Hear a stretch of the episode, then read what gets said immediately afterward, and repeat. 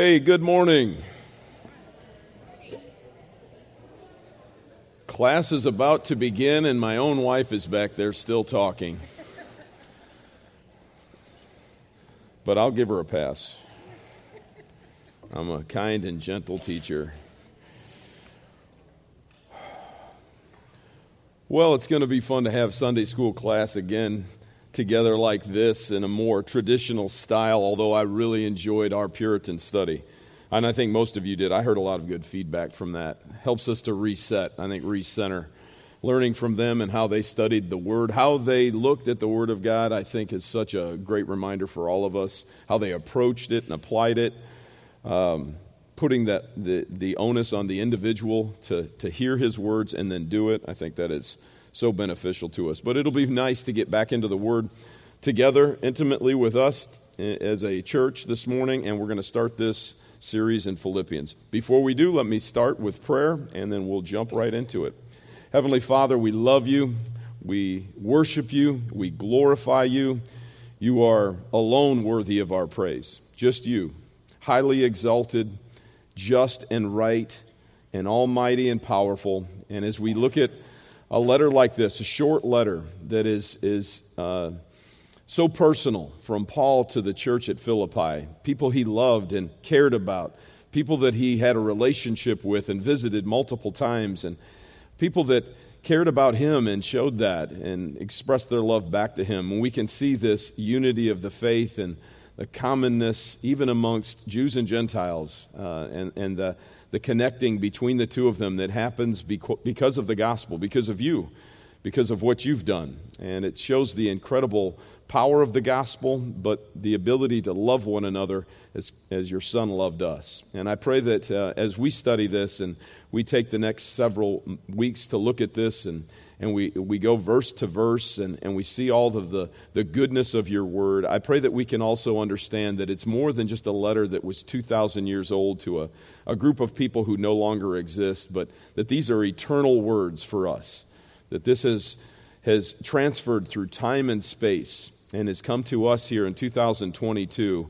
And there is so much for us to learn and to do that you're going to teach us through your word in the next several weeks. So we thank you for that and we praise you already for it. We love you, and I pray that you'll be with us as we study your word this morning. In Jesus' name we pray. Amen. So, Philippians, we are only going to cover two verses today. So that is not going to be uh, the focus. We're going to, I'm going to introduce this. We're going to be in Scripture a lot, but we're only going to hit a couple verses in Philippians, and then we'll, we'll kind of take off from there. But before I get started, I realized that I had not made the announcement that my oldest son is engaged to be married. So, in case you didn't realize that, he is engaged to be married. So, we'll probably have it in our garage. I am a Christian school teacher, you know, so no, it won't, won't be quite that simple. But uh, anyway, so congratulate him if you see him. He is, um, I don't think they've quite set a date yet, but he is engaged, so that's a blessing. That's fantastic. Anyway, let's jump into Philippians a little bit. This is going to be a fun study. This is a unique book. This honestly is a very unique book, and it's unique in many ways as we'll unpack as we go through. And today we're just going to kind of see where, where it comes from. What's the origins of it? What's the origins of the city of Philippi itself? Paul's interaction with these people, um, how he writes to them, his relationship with them that makes it so unique. And because of that, you're going to have a, a, a letter that is kind of stands alone in part to many of his other epistles, just simply because of that relationship and the uniqueness of it. Uh, having said that, there is a variety of things that we can see in it as well. So here's what we're going to try to do today a little bit, just briefly going through this. Number one, who was it written to? And we'll establish this church at Philippi, what that is, what time and space this was, who authored it. Of course, the Apostle Paul is is really almost unarguably the author of this. Uh, there are some critics out there who will, like, they always love to stir the pot about things, but uh, it's almost unanimous in this regard. Where it was written, and there's a little debate, but not much on that, when, and then the overall theme. So we'll kind of look at so, some of these things today, trying to give us a, a good setup for this study, which I'm, very, I'm much looking forward to as a teacher and as a student myself. As you know, I'm, I'm not going to teach this exclusively. Zach Seaton is, is going to teach this with me. And I think there is a benefit to doing it that way. in that you're not just hearing from the same person over and over and over again. You have different takes, different angles, same inspired word. And I think you look at that, it's almost kind of like the Gospels. You know, all of them inspired. We put this together, but different perspectives. Uh, and of course, the foundation being Christ. So I think that's going to be, be unique about this study, and I'm looking forward to doing that as being a, a, a teacher and a student. And you've heard me say this and other teachers as well. You can learn in no greater way than to prepare to teach. It, is, it makes you a, a, a student to the highest degree because you have to prepare yourself. So I'm looking forward to it from that perspective as well. So let's start with the city, the city of Philippi. Here is some of the very basics of, about this particular city. This was is more accurately should be called the city of Philip. That's really what that means. Philippi is just a shortened version of the city of Philip, and it's named after Philip II of Macedonia. You probably know who that is. That's the father of Alexander the Great.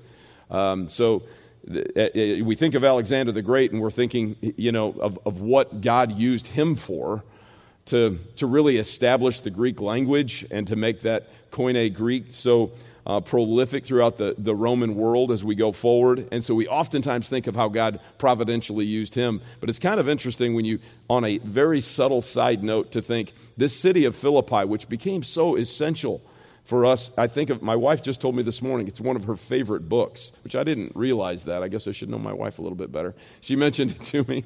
And I said, but just think about God uses somebody to establish a city in a totally pagan way and yet becomes a, a cornerstone in Paul's, um, in, in Paul's ministry, but in his relationships that we can learn from. I just think it's kind of a subtle thing how God uses something in, in massive human history and then uses it for his own glory. But somewhere around the fourth century BC, so Philippi became part of the Roman province of Macedonia at that point, somewhere around, somewhere around the second century BC.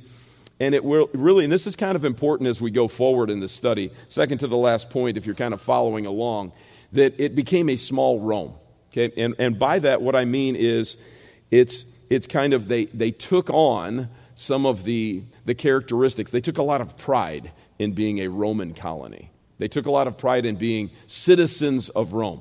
So that's, that's going to be a big thing going forward when we consider that and what that means. And of course, following the Battle of Philippi in uh, 42 BC, we see that happening. So they're really solidified as being part of the Roman Empire. Going forward on this, their pride in that, Paul is going to use. So you're going to hear the terminology citizen here more than in other places. Now, Paul makes reference to that in Ephesians 2 as well, but it's in a slightly different way um, in Ephesians chapter 2. Um, and and when, when we look at that, we'll kind of, when we get to that part, we'll look at Ephesians 2 as well. But our citizenship being in heaven, we're very familiar with that, and, and we're very comfortable with that. As a matter of fact, it's part of the greatest hope that we have. It, it's, it's one of those things when we consider several weeks ago when I talked about, and Pastor just recently talked about being heirs or co heirs, sons of God, children of God. Our understanding of that that understanding of that, some of it comes from this letter. The idea that we are not citizens of this place, our pride shouldn't be in our, uh, and now we need to not think Rome, we need to think United States of America. Our pride shouldn't just exclusively be in our country, but in our eternal home. And uh, as a matter of fact, I would say instead of, uh, it should be in our eternal home. So that's a big theme that you're going to see through this. They had a small population of Jews as well. And we're going to see that later on. I'm not going to spend too much time on it in this very moment. But when we get to Acts 16, we need to come back to this. We'll spend some time there today. You're going to see that there's some evidence that there were some Jews there, but this was a very Gentile, Roman type colony uh, when Paul got there, and I think even 10 years later when he writes this letter. Um, so it's, it's also going to have some such pride in their Roman heritage and the Roman citizenship that some people, when Paul gets there, have a big problem with him because his message is generally speaking anti Roman. And you got to keep in mind now, at this point in time in Philippi, uh, in the Roman world, it was right around the time Paul got there that Claudius had, had uh, issued this edict that Jews be expelled from Rome. And the persecution of Jews, and there were some of them here, had already begun. We'd already, we were already seeing some of this, um, which we've talked about before, if you recall, when we went through the, uh, the churches of Revelation, some of this um, emperor worship beginning to happen. Now, there were multiple gods. There were, they, they embraced many of those Greek gods, and so there was all types of different types of worship. But the concept that there is one true God and only his son is where salvation is found, that's going to, kind of raise some eyebrows in this particular colony. So just kind of keep this in mind. Here's another piece to this as we go forward and we look at Acts and the establishment of it in Acts 16 is that when we see Paul and Silas uh, imprisoned, and, and we're going to see that here in just a moment, it's, there's four men that are there. So it's Paul, it's Silas, it's Timothy, and it's Luke. So you're going to see kind of this anti Semitism being in there because you've only got two guys get, get, get, arrested, and there were four guys that were there. And there were two guys that were definitively Jewish, and the other two probably weren't. And so you, you start to get an idea of what's going on in that city at that time, just kind of giving you a side note on that. Um, also, in this particular city, and in a, a Roman province, province like this, that, that was so well established with the Roman government, it was really against law at, at times if they felt like enforcing it, and you'll see how this plays out, to really begin to try to convert people to another religion that was outside of what the Roman government had established as, as acceptable. So we're going to see some of this play into, into, into this whole development of the, the Philippian church. So kind of give you a background on that. That's kind of what we're looking at. That's what we're going to be looking at as we go forward. I want to show you a map here. I don't know if you can see that real well. Fortunately, with our new projectors, you can. Just to give you an idea where this sits on the map, Philippi is right there. Little itty bitty spot right here. So Paul spends some, most of his time down here in his first missionary journey. This is his second missionary journey. To give you a time understanding of this, and now you got to go way back when we were in the book of Acts, Acts chapter 15, you had the Jerusalem Council. You had Paul and Barnabas split after this and had a, uh, a disagreement, a very sharp disagreement. Pastor Kevin and I were talking about this with others, and he said the Greek word there is a very strong disagreement. They eventually, of course, resolved. John Mark uh, and Paul will resolve, but that was because of him that Barnabas and he split. And this is now his second missionary journey where he's going with Silas. And so we're going to see them come through here we're also going to see that God tells him not to stay there or go into Bithynia in a moment, but this is where he's headed. So, this is going to be his first spot, his first stop in this particular region. So, I just wanted to show you a few pictures from the archaeological dig here. This is the theater telling us some things about this that this was a rich city, this wealthy city, this was successful, very Roman. And so they had a theater. They, anytime you see something like this, you know that if there's time for for extracurriculars, that means that this is not just a working man's city, that there, is, there are other things that they do with their resources. So, this just kind of gives you an idea of what they've seen here. Some of these other things are important to what we're going to talk about. The forum, in particular, as we go forward, some speculate, and I've looked at, at multiple different resources for this. so, I wanted to see if I could get a solidified answer for it. But most of them come to the conclusion that this is potentially where Paul and Silas, so it's kind of funny to look at something like this, right? I've never been there, but to, to, and it's funny to see a modern road just driving right by it, right through this ancient city. This is potentially where Paul and Silas were put on trial and beaten, right in here. And they're saying it's somewhere in this spot because they think that's where the, the Bema seat was, the seat of judgment was just kind of fascinating. I, it's always interesting to kind of look back, and this is a fairly recent picture of the archaeological dig there at Philippi. So it gives you an idea here. This is the basilica. Now we are going a little bit further ahead. This is the largest early Christian church ever excavated, they say. Now, this is around the fifth century. Um, uh, so, this is much later than what we're going to be talking about. What it does tell us is that what Paul establishes, and let's just say it, Christ establishes through Paul in around 49, and then extending all the way up to the 60s when he writes this letter to them, it continues on. The faithfulness of God continues in this city that was very pagan to begin with, that was very commercial to begin with, was very focused on money and things and worldly happiness, and Roman continues on and eventually establishing a, a large church here. So, this is part of those ruins of that particular church. Very interesting to kind of see that as well. And then here's one more, just as the last one. I don't want to bore you with this stuff, but I just think it's kind of interesting. They found here, and this is a seventh century church, this particular octagon complex, very large church, one of the largest uh, early Christian church that they've found. But what's kind of cool about this one is, uh, and I didn't couldn't find a picture of it because I don't think that they've preserved it over time. But when they first got there, and this is very early, they were able to, and it was somewhere under here, so we can't see it. They've got this covered.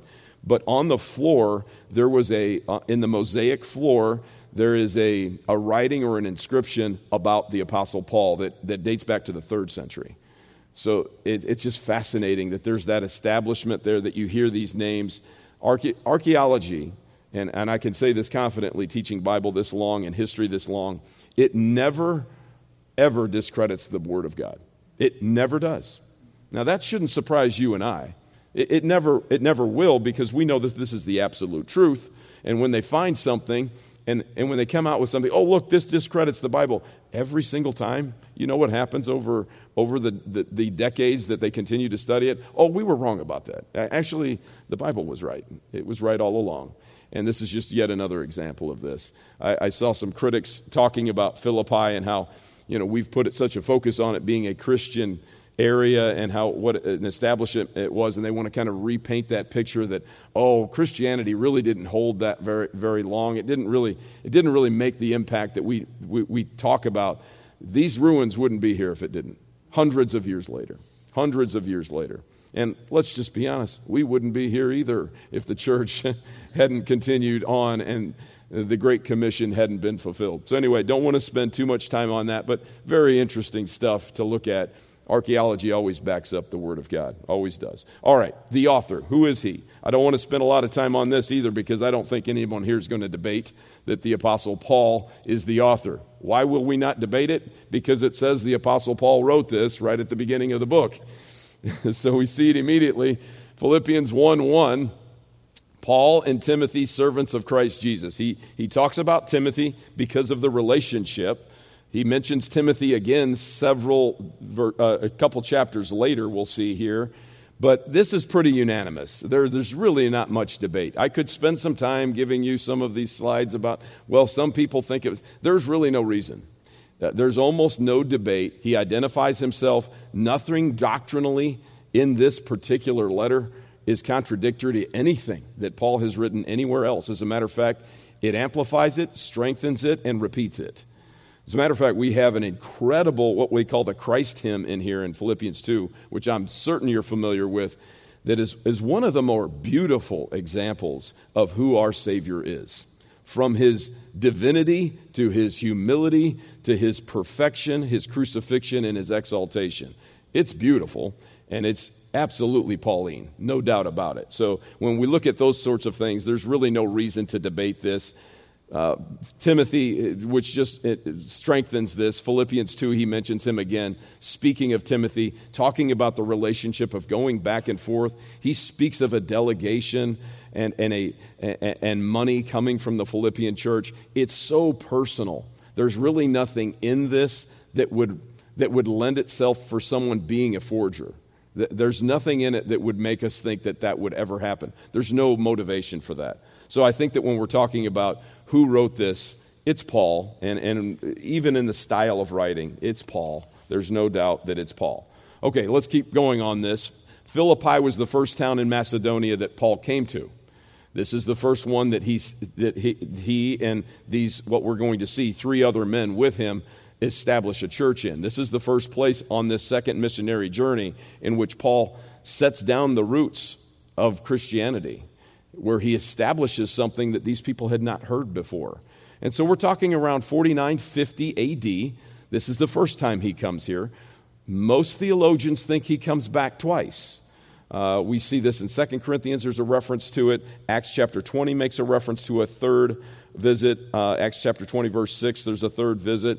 But in this first visit, where we see him kind of first interacting with somebody is with a woman. Now, before we get to this and this particular woman who I think becomes a leader in this church, I think that eventually the church is, is actually meeting in her home more than likely. We'll talk about her in a moment. It's kind of fascinating how he got here in the first place. So, why don't you turn to Acts chapter 16 with me and let's take a look at this. And really, I look at this as God's providence. And we're going to take some lessons from this this morning as we go through this kind of in the midst of kind of establishing this, I think there's some, something to be learned here about who's in control. And I think we always need to be reminded about who's in control. I certainly do. And by the way, it's not me, I'm not in control. Acts chapter 16. Let's take a look at God's providence. So we're going to start with six verses, or six through 10 to establish this. This is the Macedonian call. So at this point, remember, Paul and Barnabas have separated. This is after the Jerusalem Council. That's chapter 15. Chapter 16, he picks up Timothy. Paul and Silas are there. He's going to establish when Luke is writing the book of Acts, he's going to start using the word we. So now we've got Luke in there. He's including himself. At first, though, it's they. Okay, so when we're looking at verse 6, Luke's probably not there. We'll see a we later on, but here's what it says. Let me read it through and then we'll talk about this and just kind of how fascinating it is. And this has always been intriguing to me, I'll be honest. And they went through the region of uh, Phrygia and Galatia, having been forbidden by the Holy Spirit to speak the word in Asia. Right away, that's fascinating to me. But let me keep reading. And when they had come to Mysia, they attempted to go into Bithynia, but the Spirit of Jesus did not allow them. So, passing by Mysia, they went down to Troas. And a vision appeared in Paul to Paul in the night a man of Macedonia was standing there urging him and saying, Come over to Macedonia and help us. And when Paul had seen the vision, immediately we sought, we, there's, there's Luke, we sought to go on into Macedonia, concluding that God had called us, us, to preach the gospel to them. Crazy stuff here. This is pretty fascinating. Now, I'll be honest, we all often talk about God's leading and God's call and but I have never been told you cannot go there in a verbal, visual, Holy Spirit said you can't go there. I've had doors closed, no doubt about it.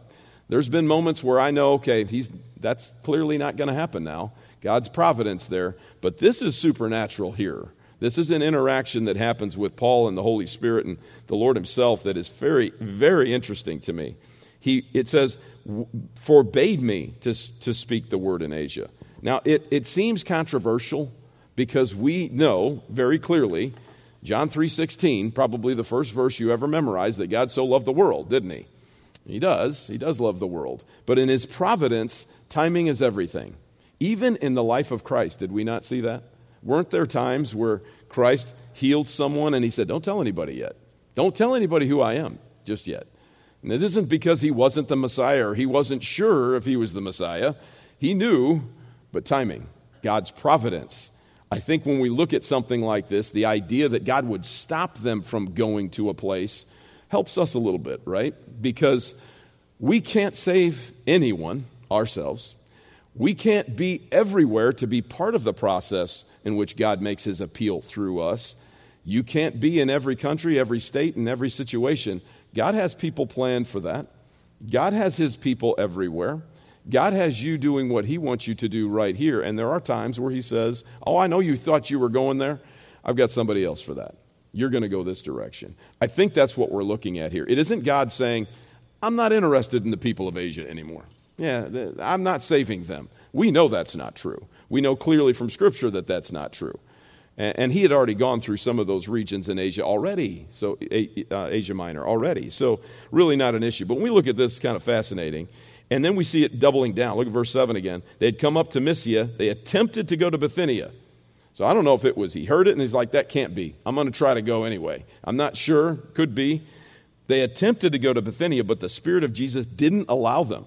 I, I don't know how you read this. I've looked at so many commentaries to try to get an idea of this. Did he physically stop them? It's possible. They physically got stopped from going to a place. It could be the conviction of the Holy Spirit. That's a possibility too. We do know that the Apostle Paul, uh, the, the way we read Galatians, is that he probably heard directly from the Lord and was instructed directly from the Lord. When he references that he didn't hear this from any apostle, that he got it directly from the Lord. Even when we think of some of the mysteries of the, the New Testament, kind of, kind of considering the church, uh, the rapture, I got this directly from the Lord, he says. This, this came as a word directly from the Lord. It's possible it's a verbal thing, it could be physical. Wouldn't let them go. So, just a breakdown of this the second missionary journey, he wouldn't allow, the Holy Spirit wouldn't allow them to go. This is modern day Turkey. But they attempt to go and they were physically stopped from going. So, what is this? This is, this is the map. Just to, we're back to that same map again, or similar map, to give you this missionary journey. This is the area he was in, right around here. And keep in mind, there are Christian, look at this Philadelphia, Ephesus. These are Thyatira. There are churches here, but he doesn't want them to stay here and he doesn't want them to go up here. This is the idea. He's going to go this way. God said, No, I need you to go this way. That's where I want you to go. Now, some people speculate that maybe Peter was going to go in that direction. Maybe he did go in that direction. Certainly, somebody's going to go in that direction. But God is calling him to go a different place. So, is this a physical thing? Why is this? Here's some possibilities. It's uncertain why God didn't allow them. Uh, these are just my thoughts. Okay, this is not scripture. So, this may not be true at all. But I'm just throwing a spitball in here. Why? And uh, I, don't, I don't know, but this is, it could be that it was too dangerous for Paul. Maybe that's it. Now, we know he went through a lot of danger and a lot of trouble. I'm not a big fan of this particular thought. He, he's not really afraid of danger. He was stoned near to death and went right back into the city he got stoned in. He's not too afraid of pain and suffering. He's a tough guy. Uh, he came close to death many times. So I'm not so certain that's it, but maybe God said, no, it's way too dangerous there, and I need you to keep, keep you alive for a while. It's possible the timing wasn't right, as I mentioned. It just wasn't part of his will at the moment. God's sovereign will goes beyond our understanding. Paul didn't have to know why. You just can't go. And you don't have to know why either. God's going to direct your path. I tell my students this all of the time. It's not your job to necessarily understand the motivation for everything that God does and why He does it. Now, His motivation for why He does it is his, his, his love for you and His will to be accomplished. That much I can tell you. But the intricacies of that, that, that's our trust in him. We need to trust him on this. He may have wanted to bring the gospel message elsewhere for the sake of the elect. This could be a sovereign election issue. We have the man of Macedonia specifically mentioned in this particular vision. We know specifically he gets to, we're going to see this with Lydia, that she was already someone who was seeking after the Lord but didn't understand, did not get it. And so you have people who are seeking for the truth.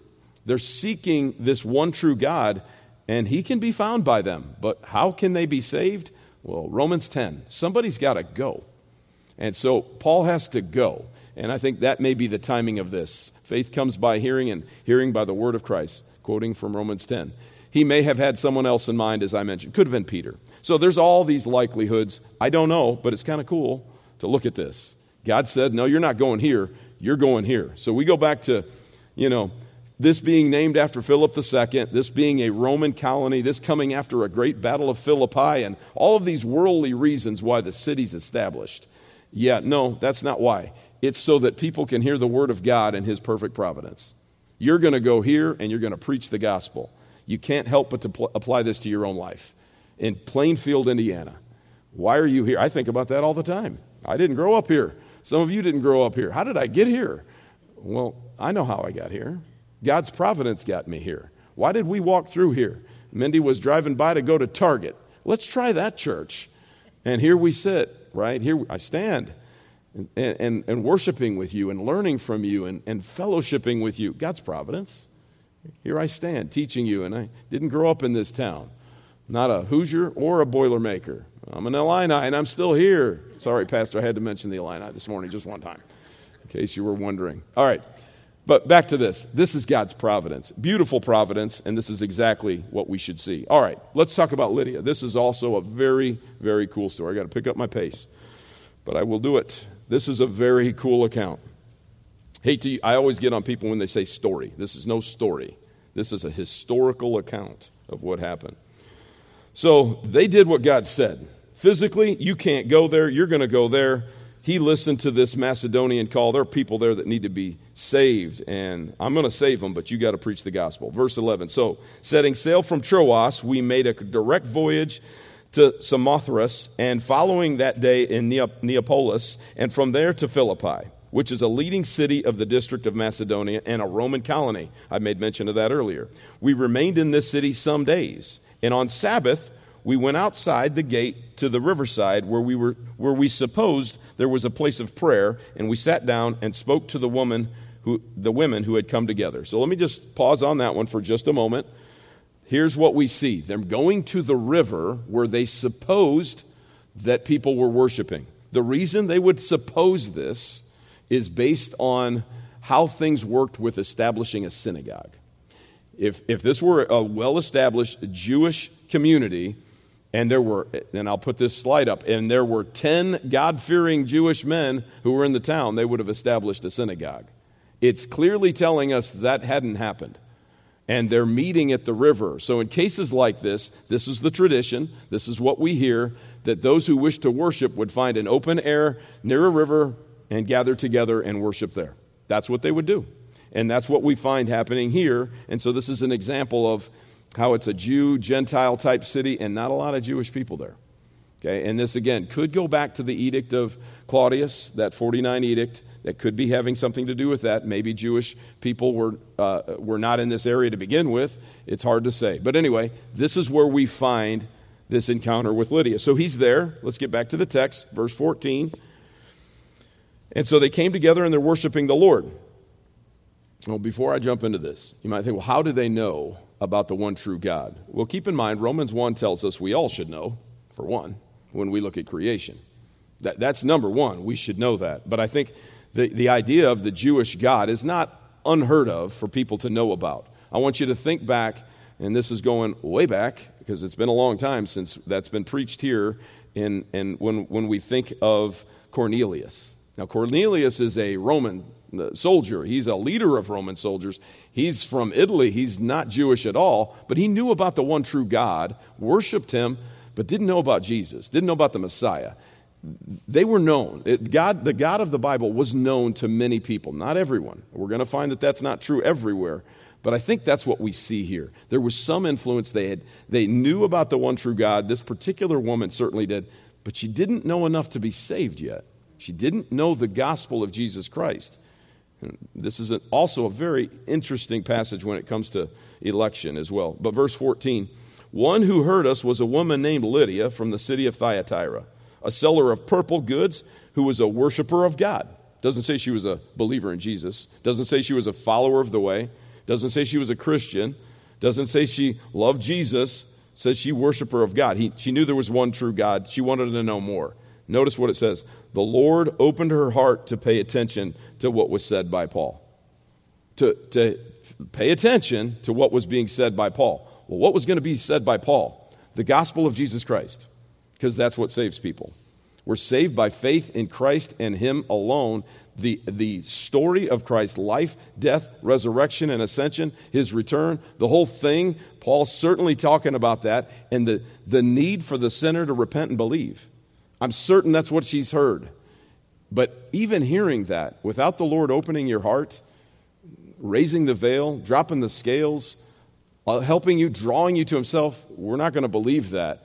So it's kind of an interesting thing. I kind of skipped this, but real quickly, we'll get back to Lydia for a moment. Who she was is possibly a very rich woman because dealing with this sort of material, this purple dye cloth, this was an expensive thing, and her clientele were probably rich people. So, probably of the royal class, even. So, most people assume that she was a wealthy woman um, that had quite a bit of success. We also assume she did not have a husband um, because we don't have any mention of him, and she is working herself, which would have been unusual for a woman who was married at the time. So, very possible. But back to this my point with Lydia. So, much like Cornelius, she worshiped the Lord but didn't understand. This is another evidence of the Lord bringing the gospel to somebody who wants to hear it. This is an argument that, that I hear from, and I, it's not an argument, it's a question that teenagers ask me a lot. How do people who are in these third world countries and in some tribe, how can they ever hear? I said, listen, anybody that, if there is somebody who sees creation, sees the, the things that are around them, this is not an accident, and they, they know there's one true God, and they cry out to him, a missionary is going to get there.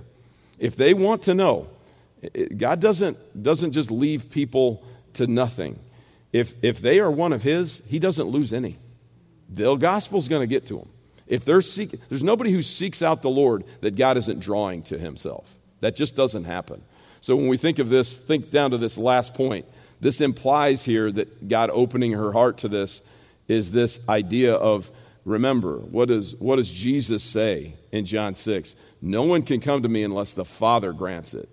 No one can come to me unless the Father is drawing me, drawing them. What does he say to Peter in Matthew 16? You didn't get that on your own, Simon. That came from above. That came from the Father. So we know very clearly, we can see that there is a God, and when we seek him, he's drawing us. They go together. So if somebody's truly seeking the Lord, it's because he's drawing them to himself. And if he's drawing him them to himself, they're going to hear the gospel.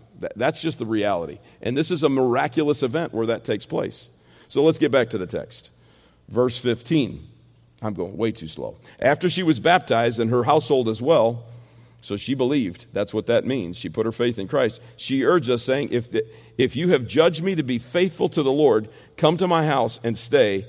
And she prevailed upon us. And my guess is she had a pretty nice house, so this wasn't too tough an argument for him to give into. Sure, we'll stay with you. I'm tired of staying out in these tents I'm making, is probably what he's saying. So she puts her faith in Christ, and this is the first establishment. Right here, that's the beginning of the church, right there. One woman, maybe there were a group of women, her entire household, this is probably her servants, maybe family members extended that hear the gospel, put their faith in Christ. There's your establishment of the Philippian church, right there. Just a few people faithful people who wanted to hear the gospel, God drawing them to himself, miraculously bringing a guy who's going to teach them the gospel, saying, I got people there that you're going to you're to tell the gospel to. I've got people there that are going to get saved. And boom, there it is. There's the church at Philippi right there. The next piece I'm going to have to zip through. But the Philippian jailer tells us a little bit about what's going on in the culture there. You know something about 16 through 40.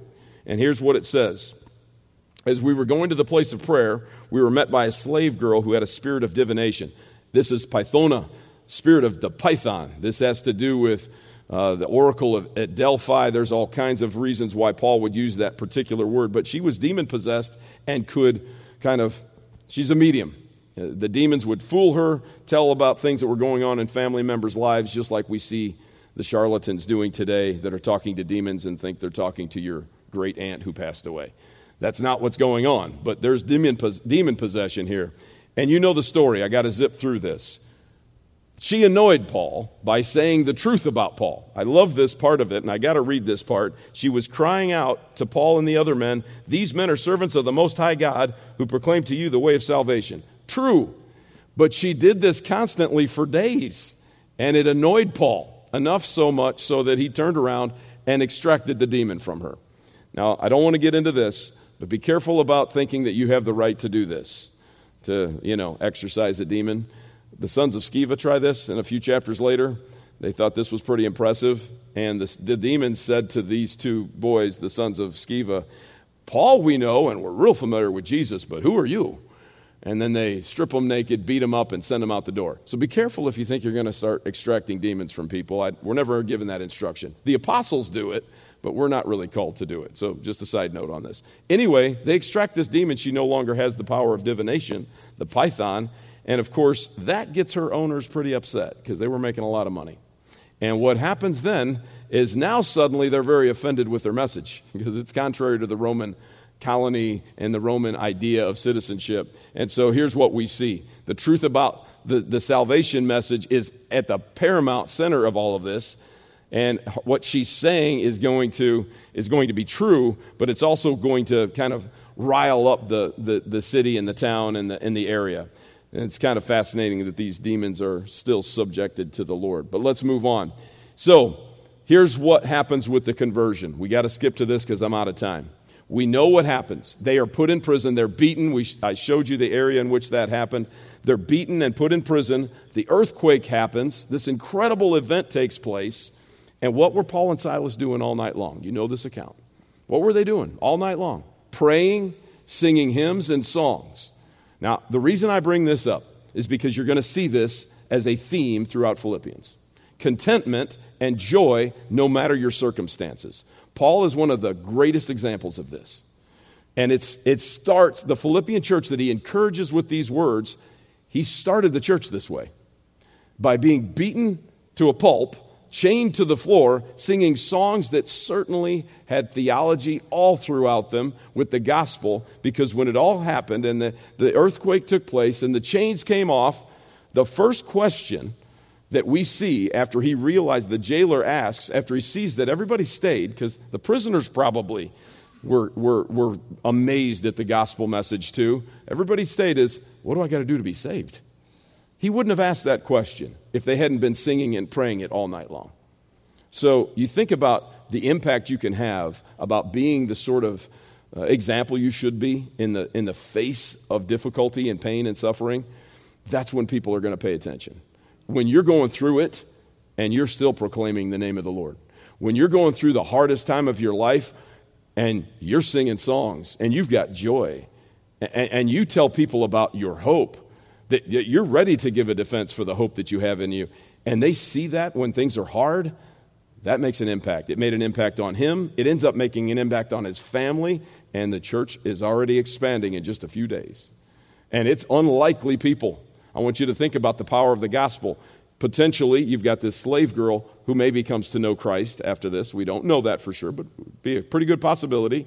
You've got Lydia, a single woman, maybe a widow, we don't know, rich, successful, calling out to the Lord and God calling and God calling her to himself, she gets saved. Her whole household. You got a Philippian jailer, totally Roman, wanted to kill himself that night. Maybe this maybe the other prisoners that were there, all in just a few days. That's the impact of the gospel and faithful men who are willing to, to go through hard things. So we see that, and, and I think it's a great establishment of this particular, this particular letter. Let me hustle through this in the next couple minutes to kind of set us up for the next week. That's kind of the heart of what we see here. This is the heart of this particular letter. It's a prison letter, probably written around 60 to 62. And there's a little debate on this. Some people think he was writing this from a, another jail cell. I highly doubt it. I think that this is the right uh, interpretation of this, that this is certainly at this time that he was in Rome, not Caesarea, but Caesarea. But we have references to the church at Philippi here, the Caesar's household, uh, the whole the, uh, uh, um, Praetorian Guard, certainly the private bodyguard of the emperor. This would all have been at Rome. There's very little debate here the other uh, uh, epistles that were written, Ephesians, Colossians, Philemon, all probably around the same imprisonment, more than likely. What do we see here? Why does Paul write this? Just very quickly, the reason he's writing this to this Philippian church, we've got several reasons. He wanted to thank them for the financial gift. He wanted to th- explain why one of theirs that they sent to him to give them him financial help and support while he was sending him back. Uh, and he was sick, and that's part of the reason why he wanted to explain that. Sick even to the point of death. We'll get to that in chapter 4 a little later on. Inform them about what was happening in Rome. Another explanation why this was probably a Roman letter in, Roman, in, in the Roman prison challenging them to be unified, warning them about false teachers, encouraging them to have joy and contentment. All of these are reasons why he is doing this. And this is all part of the themes that we see very quickly. See, these are some of the themes that we're going to see as we go through this in the next several weeks. Just take a look at some of this beautiful stuff from chapters 1 through 4. I think the unique relationship to the Philippian church is going to be evident everywhere we go, how intimate it was with them. This, I mentioned this earlier, this Christ hymn about who our Savior is. Boy, you can just resonate in that passage. I've used it in a number of different ways in different sermons and lessons about who our Savior is. The suffering and the joy mindset, the unity that comes together. You can see this, the contentment that comes off of that. And we see that in a few different chapters. The, he gives an autobiography of himself. The idea of justification by faith is mentioned here as well the pursuit of Christ's likeness, the warning against false teachers. Just a rich book that is very positive. He doesn't come down on them like he does some other churches. We mentioned, we were talking about this earlier today, um, the, the, elders and I. Very different type of book, different type of letter in, in many ways. And then the church itself is established. Now, I want to skip to the end. The idea of the church is unique. This, this idea of the church in Philippians 1 1 and 1 2 this is a unique situation. we have Jesus mentioning, mentioned here as the center, the leader, the cornerstone, the foundation. You've got saints, that's us. You've got overseers and elders, and you have deacons mentioned. Uniquely, this is the very, very first time we see this. Uniquely, it's the only time we see it in this context, where our structure for a church is established here.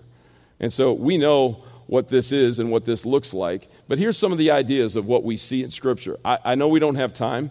But this is a good take a picture of it if you feel like it. It also can be in it'll be on the website so you can see these these slides. But this gives us an idea of why we're here, what we do. I wish I had time to, un, to pa- unpack all of these, but this is what we see in Scripture and what Paul establishes, even in Philippians. You'll notice, and a few of these passages are from Philippians, of why we come here, what, what church is for. It's a, it's a great establishment, and, and I just took some time to kind of look through some of the reasons why we do what we do. Sometimes we come here almost habitually, but do you, do you remember why you're coming here? Do you remember why we're interacting with one another? Anyway, he establishes this that it's to a specific church. And then this greeting. You might say, I've seen this greeting before.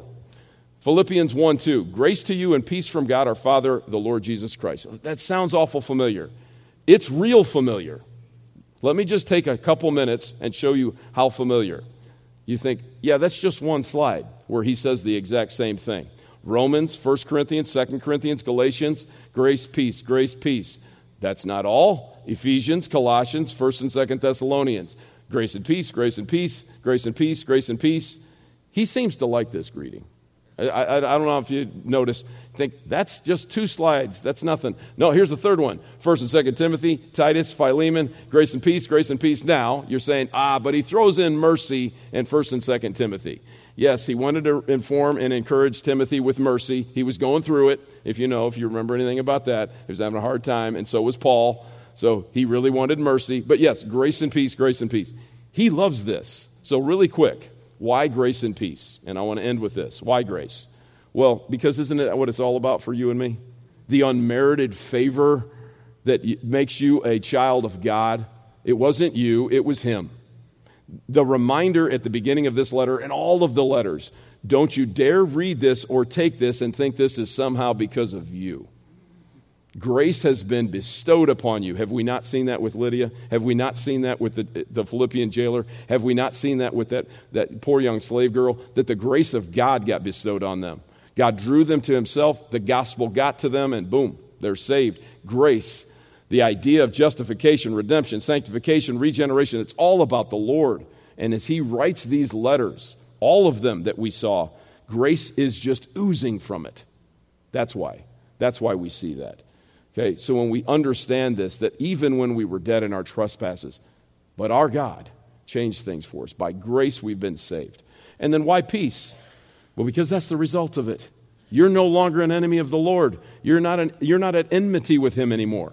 You were once lost, dead, and against Him, a son of the devil, literally, son and daughter of the devil. And He's the Prince of Peace. He's made peace with you, you've made peace with Him, and because of that, you have eternal peace. Man, when you start looking at letters like that, why does he do this? Because he wants to remind you who you are and what's going to happen in your life if you've surrendered your life to Christ. An incredible thing. All right, let's pray. Heavenly Father, we love you. We thank you for that whirlwind of an introduction. I thank you for Zach's willingness to teach this as well. Looking forward to his insights on this and how you're going to teach him to teach us. We thank you for the richness of this book, the uniqueness of this book, the faithfulness of the people in Philippi, the faithfulness of these four men who established this church but we thank you because you're the cornerstone of it.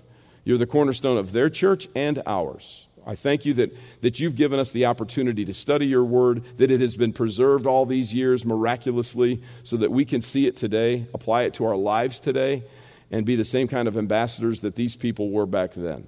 I pray that we do this understanding you are the Prince of Peace and you are the author and perfecter of our faith. Thanks be to your grace. It wouldn't be anything. We wouldn't be anything without that. We love you. Be with us in this second hour. In Jesus' name we pray. Amen.